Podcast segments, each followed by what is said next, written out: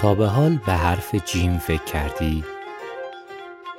شکلشو مجسم کن چه هندسه عجیبی داره سر نیم دایره شبیه یه تاج شکسته است. تو جسم این نیم دایره یه نقطه است معلق میون فضای بیوه است. این نقطه با وجود یه دهنه راه فرار از جاش تکون نمی‌خوره. انگار تو جون این حرف یه میدون جاذبه است که نقطه رو با فاصله معینی از هلال ماه جذب می‌کنه. به آهنگ جنون آورش فکر کن. واژه مجنون روی جیمش وای میسته. تمام جنون این واژه به جیمشه. وقتی میگیم جیغ شروع می‌کنیم به گفتن یه جیم جون خراش که در تمام آواز واژه کشیده میشه.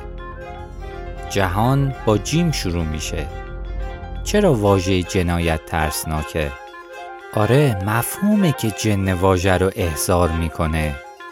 اما روح ترسناک جنایت با همون آوای جسور جیمش دمیده میشه که مثل چاقو به جناق واژه خورده.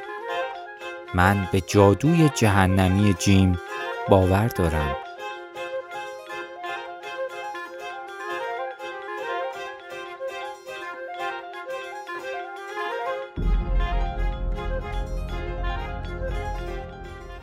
سلام دوستان من مهراد بزگر هستم. شما به قسمت ششم از فصل اول پادکست من گوش می‌دید.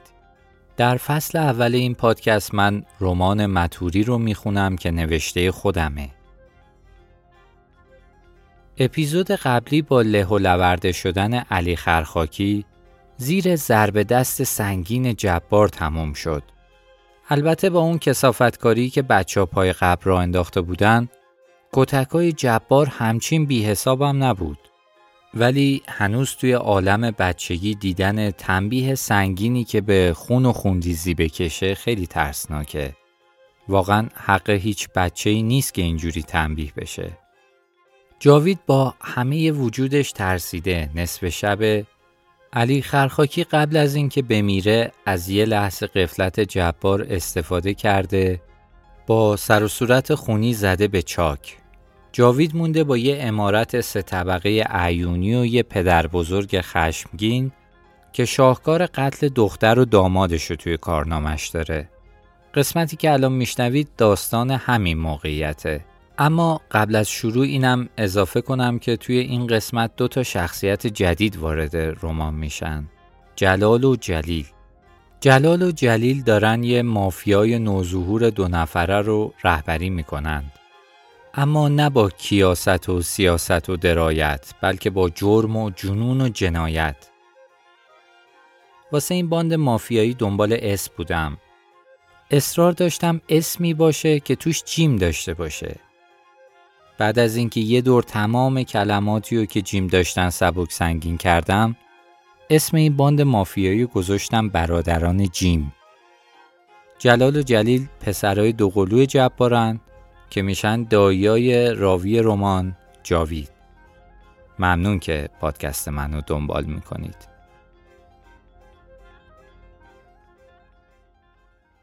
شبی که جبار تا دمادم صبح بیدارمون مثل روز پیش چشمم روشنه. اون شیر زخم خورده پیر بیوقفه دور امارت میچرخید. من خودم و زیر هزار لایه رخت خواب مدفون کرده بودم. از ترس مرده بودم. می‌شد که جبار دوباره توی روی من نگاه کنه. وقتی یه ناکسی رو دزدکی برده بودم که سر قبرش بشاشه. تازه هنوز نمی‌دونست تپانچه عزیزش اون پوز عالی و ژست قدرتش که از صبح تا شب مثل قمپوز ازش آویزون بود دست اون ناکسی افتاده که شاشید به قبرش. تو بچگی یه ترسایی هست که روح از جسم می‌کنه. بدن یخ می‌کنه مثل فلس ماهی از یه رعشه فلج کردار سر تا پای آدم لمس میشه من اینجوری ترسیده بودم تا صبح مثل یه تیکه چوب خشک با یه جفت گوش قدمای جبار رو میشمردم. یکم قبل از اول وقت بود که جبار برگشت اتاقش و چند ساعت خوابید. من بیدار بودم. صدای بی وقت دویدن مردم توی کوچه ها یا بان کردن همدیگه از بوم خونه ها بوی اتفاقای بد و می‌داد. شبیه حیوانایی بودم که وحشت زده مصیبت و انتظار می‌کشند. حوالی ظهر بود که پنجره قدی امارت شکست. من اون هفشتا سنگ و دیدم که یهو از بالای دیوار ظاهر شدن. یکی از همین سنگا بود که کمونه کرد و شیشه ایوون شاهنشین و ریخ پایین. جبار با همچین صدای وحشتناکی بیدار شد. اومد تو حیات. با احتیاط اطرافشو نگاه کرد. دستشو گذاشت پشتش. آروم تو حیات قدم زد. خم شد و یکی از سنگای مهاجمو برداشت. خوب براندازش کرد. چند بار توی دست چرخوندش و سبک سنگینش کرد. چند قدم عقب اومد و با یه پرتاب محکم برش گردون تو کوچه. همون لحظه کت خدا از راه رسید. دوتا دستشو گذاشته بود رو سرش. رنگ به رو نداشت. وسط حیات ولو شد. گفت جبار خان زبونم لال شه که میگم. شورابیا اعتصاب کردند. دست از کار کشیدند. جبار گفت شورابیا غلط کردند. کت خدا گفت خدا حفظتون کنه. جان احمد لباس خونی زده سر چوب دستیش راه افتاده دور شوراب یه جماعت هم پشتش. جبار با عجله برگشت به اتاقش. کت خدا هنوز بلند بلند می‌گفت هناق بگیرن این شورابیا که میگن از ضرب دست جبار خان چشمای علی خرخاکی باد کرده عین شلغم. بشکنه دماغشون که میگن دماغ و دندونای بچه شکسته. توف به بیهیاییشون که یادشون رفته اون تخم حروم از اولش هم با لب و لوچه پاره افتاد رو خشت. جبار برگشت رو ایوون. داشت سرپوشش و دور سرش میپیچوند. پاجامش رو پوشیده بود. تنش هنوز لخ بود. من توی حیات بودم. خودم رو زده بودم به نفهمی. جبار گفت می‌دونی از چی پشیمونم کت خدا؟ اینکه چرا نکشتمش. اگه زندش نذاشته بودم حالا به جای چهار تیکه لباس خونی پاره جنازه یه بچه بالای پرچم این گدا بود. الان میرم خدمتشون می‌رسم. جبار دوباره برگشت تو اتاقش. واسه پوشیدن پیرن پرچینش و بستن تپونچه به کمر. داشتم خودم رو برای مردن آماده می کردم. با گندی که دیشب زده بودم جبار می‌فهمید دزدیدن تپونچه کار منه. چه سکوت عذاب آوری. هنوز که هنوزه یادآوری این سکوت جبار رو جلوی چشمم میاره در حالی که گنجه رو باز کرده و با حیرت ماتش برده به جای خالی تپانچه می‌دونم داره به چی فکر می‌کنه جبار یادشه که دیروز غروب بعد نیم ساعت ور رفتن با تپانچه پیچیدش لای اون دستمال مخمل سبز و دادش به من که به قرار سابق بذارمش تو گنجه جبار برگشت به ایوون شاهنشین نتونستم نگاش نکنم. صورتش مصمم بود بدون لرزش. با صدای محکمش داد زد ولیمه ولیمه لنگون لنگون کبود از کتکای دیشب جبار از دخمش اومد بیرون. زهر ترک ماتش برد به خاک. صدای جبار پیچید تو امارت. تپانچه من کجاست پتیاره؟ صدا از ولیمه در نیومد. جوابی نداشت که بده. از کجا می‌دونست تپونچه کجاست؟ جبار گفت چی شد خفه خون گرفتی؟ پنهونی که گوشت و روغن خونه رو نظر خانقاه می‌کنی. حالا کارت رسیده به دزدیدن سلاح گرم؟ جبار گفت فقط یه روز وقت داری که تپانچه رو بذاری سر جاش. وگرنه می‌دونی که میکشمت. یهو صدای داد و فریاد از هشتی بلند شد. چند تا گماشته داشتن یه نفر رو کت بسته رو زمین میکشیدند. کسی که رو زمین بود جفتک مینداخت تا خودش از شهر گماشته ها خلاص کنه. اون یه مرد قلچماق بود که با فریاد پشت هم می‌گفت میکشمش. عقب این بلبشو یه مرد قلچماق دیگه وارد امارت شد. قیافش عین همون بود که رو زمین جفتک مینداخت. شاید یه هوا توپلتر، خیلی آرومتر. حتی با یه لبخند ریز کنج لبش. اسم این خالو جلیل بود. اسم اون یکی خالو جلال. خالوهای من اون موقع هنوز به برادران جیم معروف نشده بودند.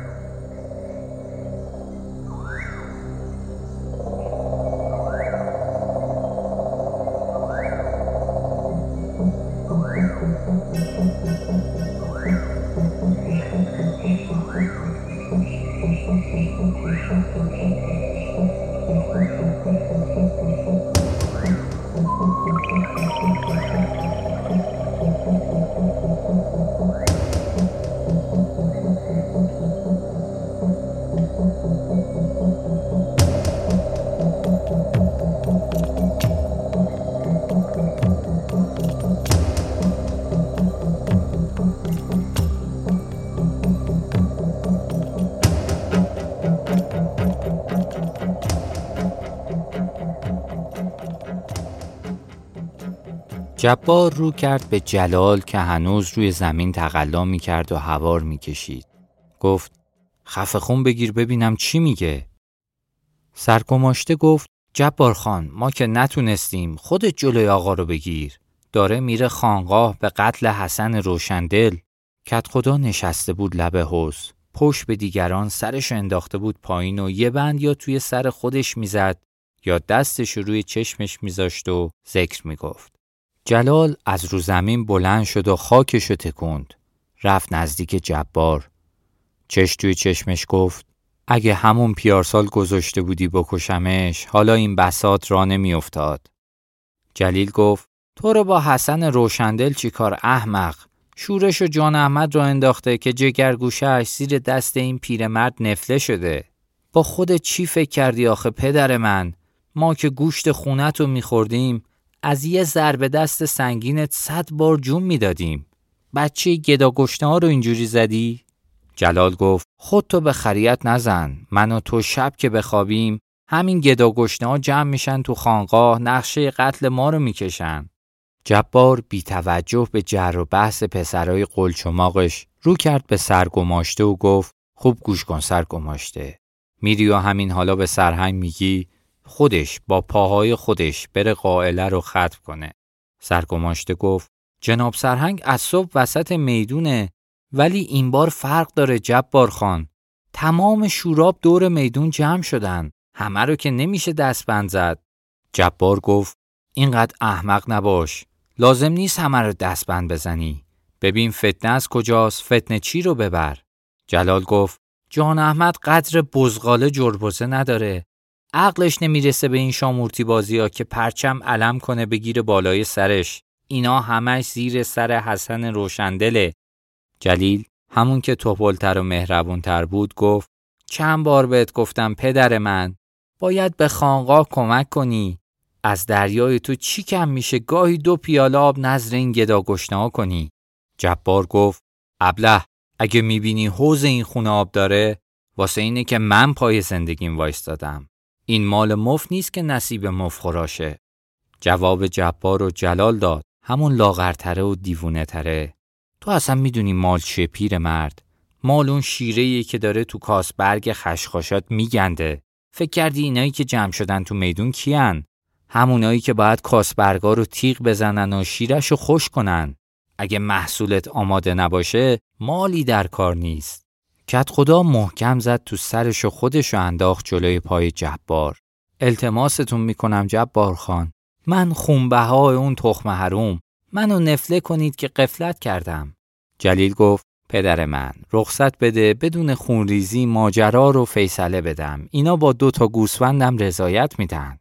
جبار گفت چقدر تو نفهمی که هنوز نمی‌دونی کسی از من روزی نمی‌گیره مگه اینکه تکلیفشو ادا کرده باشه. بعد رو کرد به سرگماشته گفت گمشو از قول من به سرهنگ بگو اون لغم نونی رو که از حلقوم اهل و عیالش میره پایین فراموش نکنه. بگو اون لغمه واسه همین روزاست. بگو اگه تکلیفشو ادا نکنه بلایی به سرش میارم که ماهیای خلیج از شنیدنش هفتاد سال خون گریه کنند. جلیل پخی زد زیر خنده.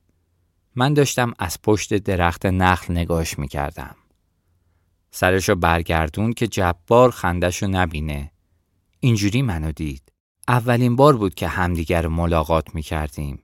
با دیدن من اون لبخندی که روی لبش بود یه شکل دیگه ای شد. یه مرد سی چل ساله بود. اما انگار داشت با دیدن من منقلب می‌شد. توی این انقلاب لبخندش مدام حالی به حالی می‌شد. من وقتی ازش ترسیدم که یه ذوق بچگونه تو تخم چشماش برق انداخت. یهو جسد سمت من. اگه بگیرمت میخورمت.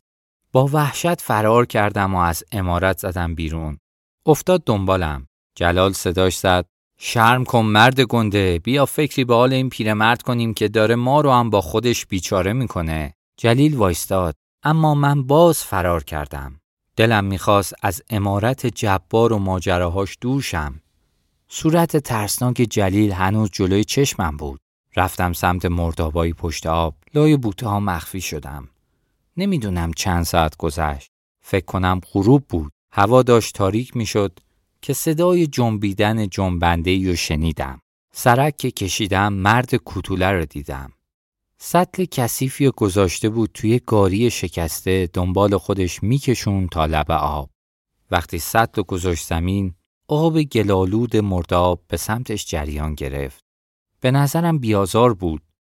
از لای بوتا اومدم بیرون و با احتیاط رفتم پشت سرش. یه چوب دستی گرفته بود دستشو همینطور که ته چوب و به زمین می‌زد می‌گفت بیا بیا بیا تمساها یکی یکی از زیر آب اومدن بیرون رو خشکی. تمام هیکل مرد کوتوله واسهشون یه لغمه بود. اما کاریش نداشتند. بی حرکت پوزشون رو باز نگه داشته بودند. مرد کوتوله گفت می‌خوای غذاشون رو تو بدی؟ با تردید به اون چند تا پوسکلفت بیرحم نگاه کردم که با دهن باز منتظر غذا بودند. مرد کوتوله گفت بیا کاریت ندارن. آروم رفتم جلو. سفیدی تحریش زبرش برق می‌زد. دست و پاهاش ناجور بود، کوتاه و ناقص. شبیه یه حشره پیر بود با سر و بدن آدمیزاد. از توی بخچش چندی که نون خوش برداشت و انداخت تو سطل. سطل از خون لبریز بود. گفت این زبون بسته که گوش گیر نمیارن اینجا. دستشو کرد تو سطل و یه تیکه نون برداشت که ازش خون میچکید. نون و درسته انداخت تو دهن باز تمسایی که جلوی پاش بود. با چوب دستیش پیشونی حیوان رو ناز کرد. گفت تمسا هیچ وقت کسی رو که بهش غذا میده نمی‌خوره. بیا خودت ببین. رفتم جلو. خونه توی سطل هنوز گرم بود. یه تیکه نون برداشتم و انداختمش واسه تمساهایی که دورتر بودند. مرد کوتوله گفت بارکلا به من نگفته بود. به تمسا گفته بود که بی آزار بودن و نونی و میخوردن که به خون آغشته بود. اسمش ملک دینار بود. کوتوله که تمام قصه های قدیمی شوراب و ازبر بود.